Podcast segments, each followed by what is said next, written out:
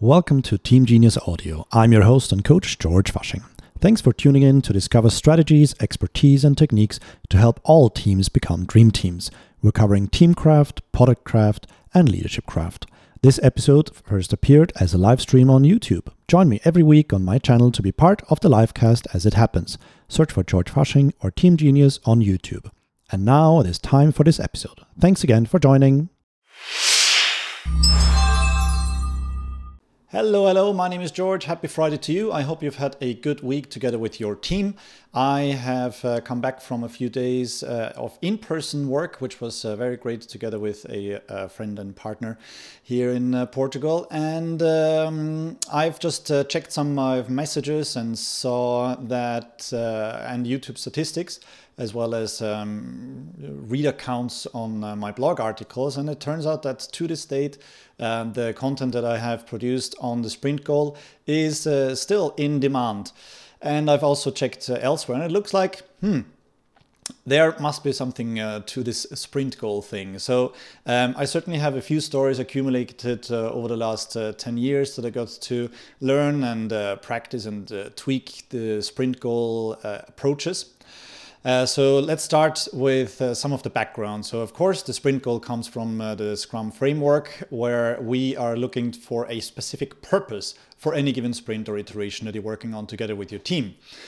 Now, um, there are a few pitfalls that you might want to watch out for that we're going to cover as well. And uh, for some uh, um, situations, it might be useful to even clarify what the actual real purpose is and how the sprint goal fits into the overarching construct of everything else that is going on in the Scrum framework and some uh, ancillary practices that might be out there. Okay, so following Simon uh, Sinek's advice, always start with why. Let's delve into the purpose. The sprint goal is actually exactly that. It gives the sprint a purpose. A purpose that is uh, big enough to um, be elevated above all the items that the team is pulling into the sprint backlog from the product backlog. And it is also low enough to fit um, uh, multiple sprint goals towards a milestone on your product roadmap. Now, if product road mapping is something that um, you are still uh, working towards, or whether it's something that you already have, it is definitely something that I would recommend doing because um, in itself it is a wonderful, wonderful uh, middle layer that helps you to engage very well with your stakeholders and um, uh, also help to path a way um, that helps you to realize the product vision. But we can cover that in a future session. Now let's uh, come back to the sprint goal. So it gives purpose and that also leads us to uh, the most common pitfalls that even I have to admit that I have fallen into um, for a period of time. The sprint goal is not um, plural, it is singular. There is only one sprint goal for every sprint. I have made the mistake that for some reason or another I forgot about uh, the uh, what the sprint goal is actually supposed to be, and we ended into the pitfall uh, that every item in the sprint backlog ended up as a sprint goal, which is really really bad and it was certainly not easy for us uh, we kind of made it work and it uh, was okay but um, it uh, wasn't good and it uh, exposed us because if every item in your sprint backlog becomes a sprint goal and you as a team want to commit on each of those items then um, you're you're bound to fail at least part of uh, um, of what you were aiming for uh, which makes it difficult to have um, a sense of achievement at the end of the sprint. Um, not everything works out perfectly, so um, a couple of things can happen. One is you either play it too safe and only take two few it- uh, take fewer items into the sprint. Um, or you get overambitious and uh, then you you fail your sprint goals. So best to actually do it properly. Remind ourselves that there is only one sprint goal out there and ensure that you have um, real clarity on what that actually is.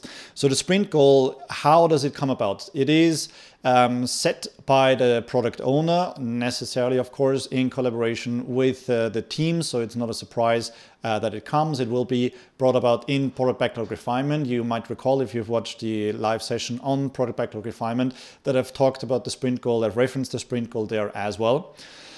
And um, it is uh, set by the uh, product owner ultimately. And it is what motivates the choices of the development team when it comes to pulling items from the product backlog into the sprint backlog. It is a, one goal that is achievable in the sprint, and it is a goal that helps the team to make some significant step forward towards realizing the product. And um, hopefully, you have a product roadmap, the whichever is the next milestone on the product backlog uh, roadmap. It is at a level that should be um, easy enough to follow for busy stakeholders, also so that it ha- can have a meaningful conversation around it. And it should be something of value to the end user. So, um, for example, if you were to think, um, well, uh, implement technology XYZ, um, who would understand what the value is if that was our sprint goal? If that works in your context, great, but most of the time it's not really so relevant. Uh, so if you're talking about a specific um, kind of exposing my weakness here because I, I chose something that's very technical and that is not my strongest suit. But uh, I- implementing some technology that's uh, that's um, related to how your mm, your data storage works. Uh, that might mean something to the technically inclined on your team, but uh, it wouldn't mean much to your end users in most contexts, and it might not mean much to many of your stakeholders. But um, if you actually looked at what is the value that this particular technology um, would bring and elevate it there, then it would be more around the um, the um, custom experience, the user experience. The uh, I'm I'm presuming so. Um, uh, re- uh, reduce the um, loading experience of search results by whatever seconds or milliseconds or percent or whatever it uh, might be. So if that is the goal, that gives also a clear target for the development team to achieve.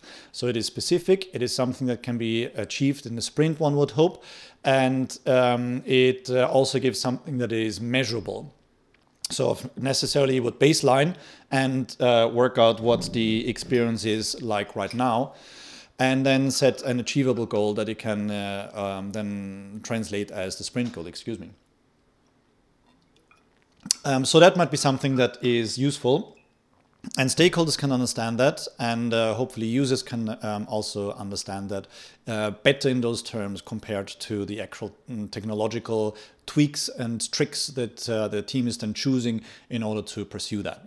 Right. So um, as I mentioned, the sprint goal is not uh, coming as a surprise in sprint planning. The sprint goal will have um, been uh, shared beforehand, um, potentially as early as uh, roadmap updates together with the team. We're saying, okay, so you know, if this is the um, product roadmap milestone that we're pursuing, then largely we're speaking of the, these value chunks on the way to get there.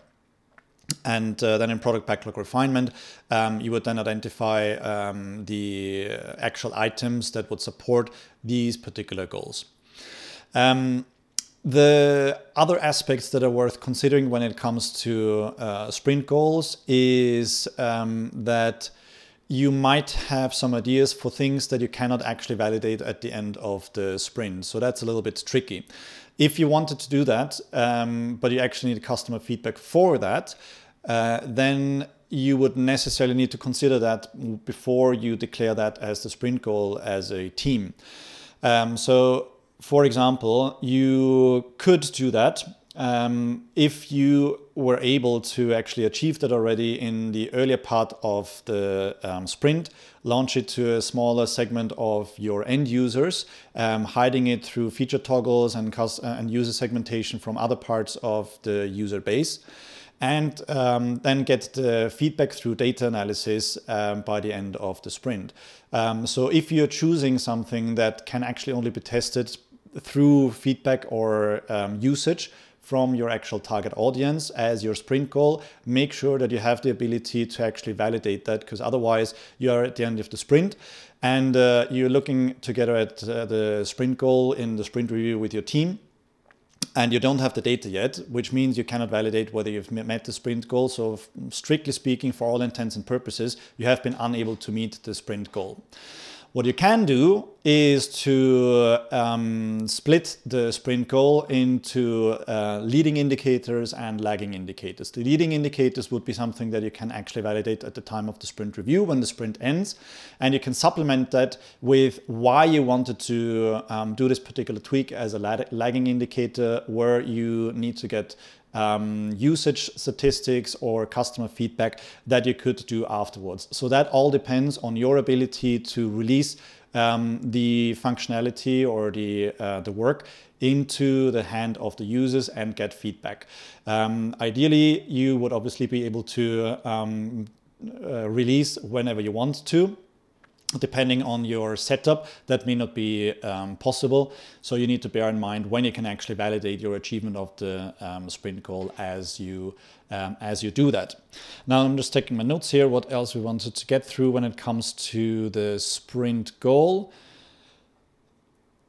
Yes. Ah, yeah, right. Um, one other important aspect that uh, I like to reference is the motivational aspect. Now, imagine if you didn't it didn't set sprint goals and uh, all you did was to basically fill the sprint backlog um, based around the capacity of the team um, for any given sprint.